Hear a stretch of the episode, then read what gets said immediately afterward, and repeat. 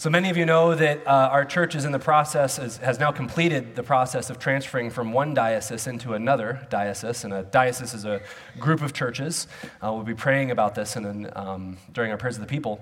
Um, but a part of this process, part of the uh, application uh, process into a new diocese is I've had to explain numerous occasions what it is that we do here, what we're about, who this church is, um, and Uh, this this most recent time, I was asked to write just a small paragraph describing our church, and I was like, how do I write just one paragraph that describes restoration and who we are and what we're about, especially after uh, the last six years of, of being planted. But one of the things that I keep coming back to is that we are a church who takes seriously our name. The name Restoration means something significantly uh, to me personally, to Molly and I. And as I talk with many of you, I hear the theme of restoration coming up again and again and again. Uh, this last week, we had a newcomer dinner in our home, and then we also had a membership class yesterday. And as we go around the circle and just share ways in which the Lord is at work in our lives, restoration is a common theme. Here at Restoration, we worship the carpenter of Nazareth, who goes to the edge of town, and he looks for the broken, for the crippled, for discarded vessels that he can use for his purpose. We also worship the great shepherd, the one who finds the lost sheep, who heals their wounds and brings them to good pasture. We worship the master of the feast, who prepares for us a table, who invites the hungry to come and to be nourished and to be fed there and eat with him. This is restoration. These are the kinds of stories that we tell over and over and over again, that God rescues and restores sinners like me and like you. Now, restoration is absolutely a biblical word. It comes up over and over uh, throughout the Holy Scriptures. But there's other words in the Bible that also capture this same ethos. Words like rescuing, words like healing, words like reconciliation, words like redemption, words like salvation. And it's that last one, salvation, that I want us to focus in on today. You see, restoration is a salvation word. Salvation is a restoration word. So when you're restored, you're saved from chaos. You're saved from sin. You're saved from evil and darkness.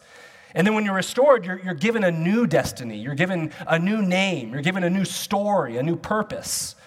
Restoration is salvation.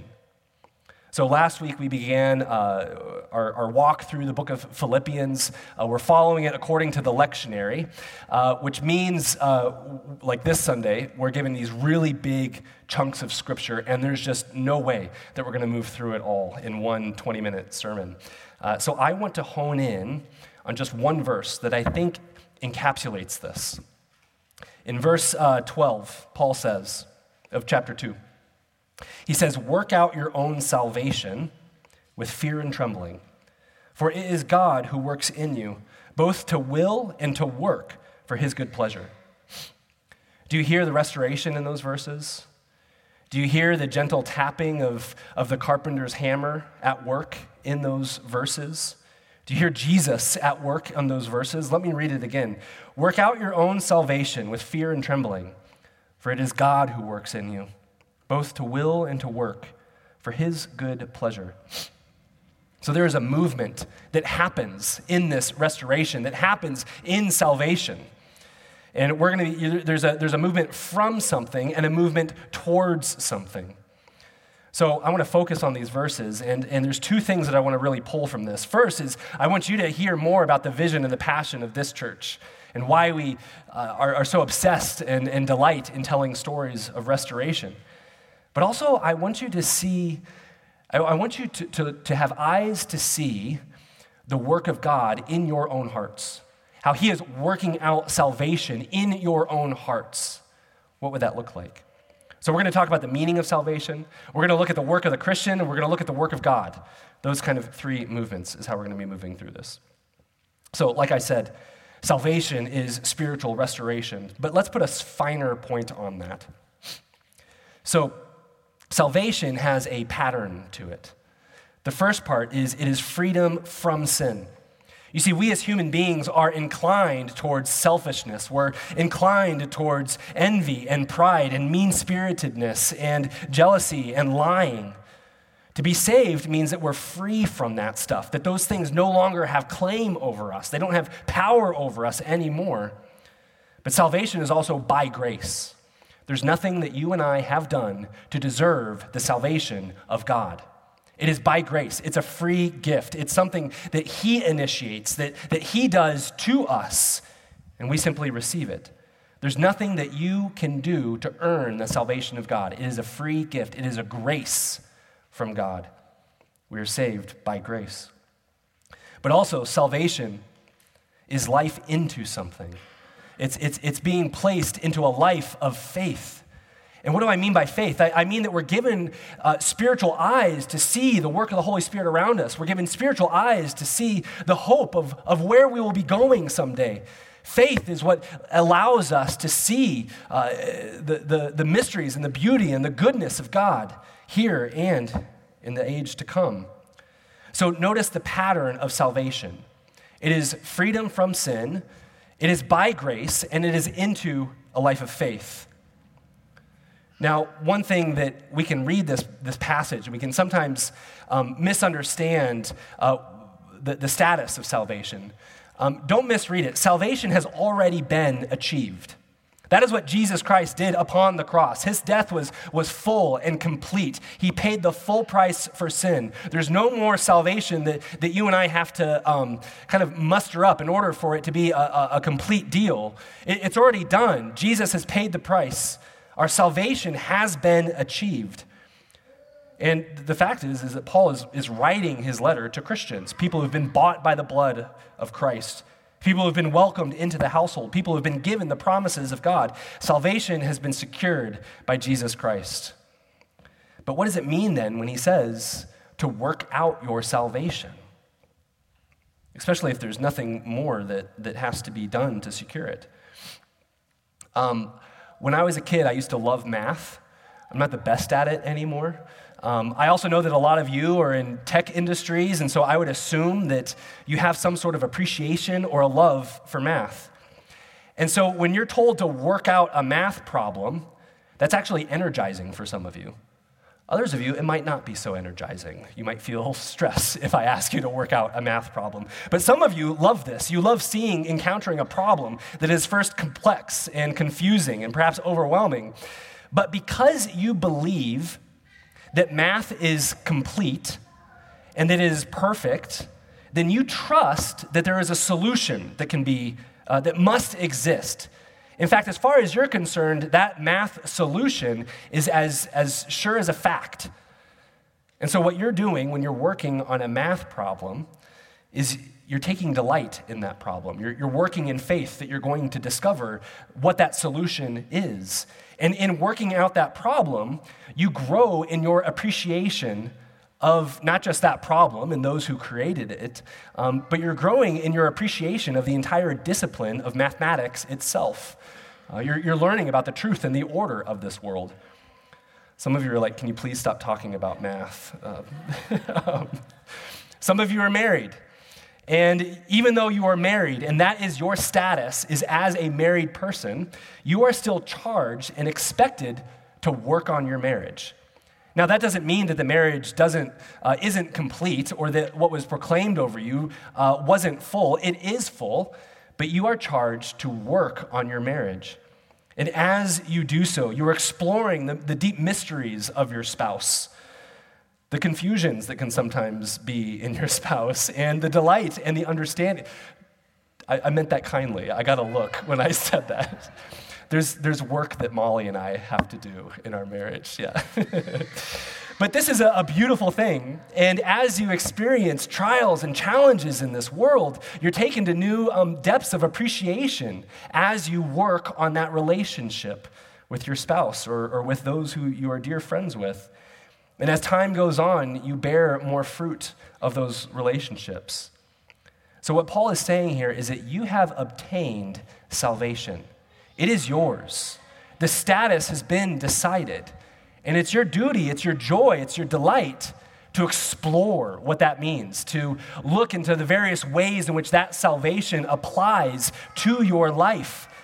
You're, you're charged to understand it, to revel in it, to enjoy it. So do you hear the difference? It's not work out your salvation or else. It's an invitation to experience it, to participate in it. So let's talk about now the, the work of the Christian. Now, it just strikes me that we're even, in the first place, called to work. In other words, it's your duty to work out your salvation. Paul charges this to all of us. You know, yes, we have a relationship to help our, our friends and our family along in their faith journey, but you also have a duty to yourself, an obligation to yourself. It means that, that you need to uh, pay attention to yourself. You need to tend to your heart. You need to find those, those quiet places that you can retreat to and, and, and still your heart and listen to the Holy Spirit and, and ways that he might be speaking to you and directing you. You have a duty to care for your soul, to nourish for it, to, to provide nourishment for it. But also, Paul says to do the work with fear and trembling. In other words, there's a sensitivity to the work. There's a delicateness to the work. When you're looking into the heart of a human being and you're you're looking at the presence of sin there and you're trying to extract that and you're trying to form new habits, that is a delicate, precious thing. It's not an instantaneous sort of thing, or at least it rarely is.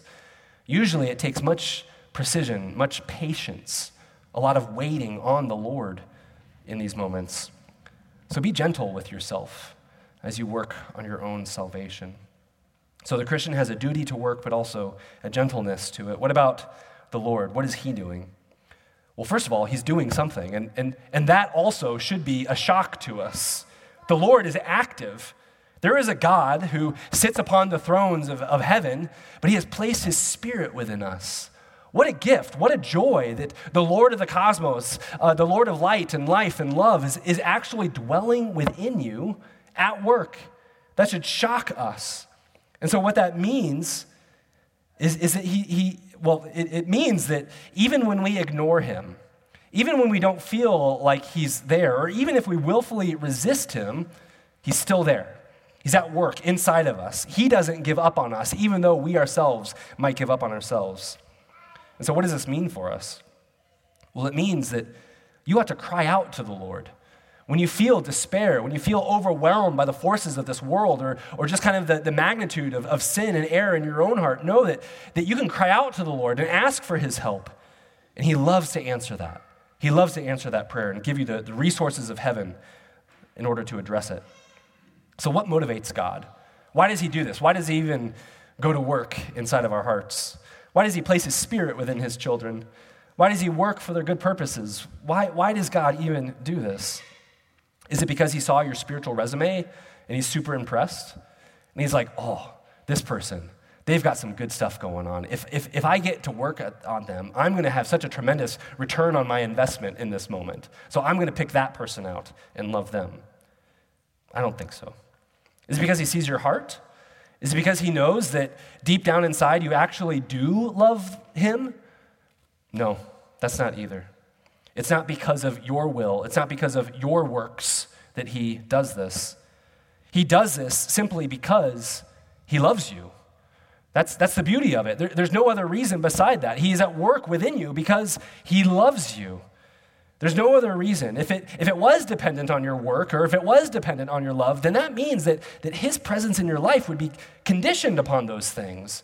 And that's not grace. That's, that's earning someone's love. He is the God of grace. He is the one who loves you because he loves you. That's Bible logic for you. He loves you because he loves you. There's no other reason besides that. So we've talked about sal- the meaning of salvation. We talked about the work of the Christian, the work of the Lord. But now what? What do we actually do in light of this? How do we actually get to work on these things? Well, we are a liturgical church. Um, what that means is that we have a, a certain order to our services. It means that there's kind of a, a call and response. Uh, sometimes we read our prayers. There's kind of a, a liturgical style, you could say. Um, but another way to define liturgy is as the work of the people. Have you ever heard that before? The work of the people? So what kind of work are we doing here? Well, in our common worship, we are working on our salvation, brothers and sisters. We are practicing precisely what Paul tells us to do. Remember earlier how I said that there's a pattern to salvation? It's freedom from sin, that it's by grace, and it's in faith. That is the same pattern that we repeat here every single Sunday, over and over and over. There's, there's multiple times in which we do this. We ourselves are, are practicing the work of our salvation. Let me point out just a couple of these. So our service begins with what's called the, the Collect of Purity. Oh Lord, open our hearts that we might see you, we might experience you. What we're doing in that moment is we're acknowledging our sin before a holy God, and we're inviting him into our lives to be present with us here as we worship him. But then we hear the reading of Holy Scripture upon us. That is a grace. That is a, a gift of God, because in that he points out ways in which we might be in error, but he also points out his promises and his goodness and, and how he's rescuing us and pursuing us through his son, Jesus Christ. Did you not hear that in the Ezekiel reading and just pierced by, by God's broken heart of, over the sin of his people? But then also in the Philippians reading, we hear about this, this humble Son of God who descended from heaven, achieved victory over sin upon the cross, and now ascended back into heaven where he rules over the entire cosmos. We hear the grace and the promises of God every single Sunday through Holy Scripture. And then what do we do? Well, by the power of the Holy Spirit, we are given the ability to respond in faith to what we have just heard. So we stand and together in faith, we, we declare what we believe in the words of the Nicene Creed.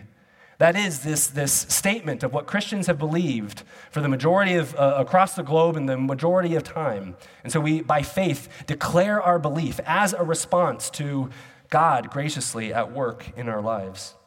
But we see this pattern again in the liturgy of confession. We pause and we quiet our hearts, and we ask the Holy Spirit to examine us and to bring to light particular sins that we might be struggling with. And then we hear the pastor stand up and, and pronounce God's forgiveness over us. That is the grace that God provides for us. And then by faith, how do we respond? Well, we stand up as those who've been reconciled to God, and we are reconciled with one another. We exchange peace with one another. In, in, in faith, in, in the boldness of the Holy Spirit, we extend peace to one another. So again, we see that pattern of sin, grace, and faith. Thirdly, we see it at the liturgy of the table, where we hear the gospel proclaimed clearly in those Eucharistic prayers. But there also we pray, we acknowledge our sin. We say, Father, may you forgive us our sins, forgive us our trespasses. So again, we, we acknowledge our sin before a holy God, and we, we plead for him to act. And then in grace, he does. He sets a table for us. He feeds us with spiritual food, with his own presence. And by faith, we come and we receive from him. We experience that presence, and we're formed more into his likeness. Sin, grace, faith. We repeat this pattern over and over. We ourselves, brothers and sisters, are, are practicing, are exercising our salvation. We're working out our salvation as, as we come and enter here every single week, so that when we go into the world, we've, we've been formed, and, and we can also, um, in our own prayers, go through that same cycle again. We are working out our salvation as children of the King. So what's the work that needs to be done in your life? What salvation are you pursuing today? What do you need to be freed from? What prison are you in right now? What chains are holding you back? What guilt is consuming you? Perhaps the salvation is, maybe this is the first time that you've even heard this. Jesus Christ wants you to be free from these things. And he's, and he's given us the way through his cross and resurrection. He's paved the way for us to experience salvation with him. Or maybe you may have been a Christian for your whole life, and this is a, a new moment, a new opportunity for you to take up your cross, to, to work out your salvation in the fellowship of others, with the, with the fullness of the Holy Spirit. Maybe anger has taken hold of your heart, and you find it difficult to keep that in check. Maybe you despair over all of the evil in the world, and you need reassurance that, that King Jesus still sits upon the throne. Or maybe you need the help of God, of, of his Holy Spirit, to forgive someone who's seriously hurt you. What work of salvation do you need to experience in your life right now? Because by the power of the cross and by the fellowship of the church, by the equipping of the Holy Spirit, God has given you the resources to experience that salvation. Let us pray together. Lord Jesus Christ, Thank you, Lord, that while we were broken and worn down and, and lost, Lord Christ, that you came and found us, that you saw us from afar, Lord, and, and because of your abundant love, Lord, you came and you pursued us and you lifted us up. You washed us clean, Lord. You forgave us our sins, and you've welcomed us into your household. So, Lord, I pray that as we go forth from here, that we might continue to explore and delight in your salvation, that we might find new ways to experience it in our own hearts, Lord, personally, but also corporately as a church. Lord, may Restoration be a salvation church. Lord, may we be a gospel church. May we be a place that proclaims that this is where sins can be forgiven and people can enter into a wholeness of you, of knowing you, and, and the beauty of, of life with you, Lord Christ. So, Lord, move among us, Lord. Form us more into your likeness. We ask all of this in your name and for your glory. Amen. Amen.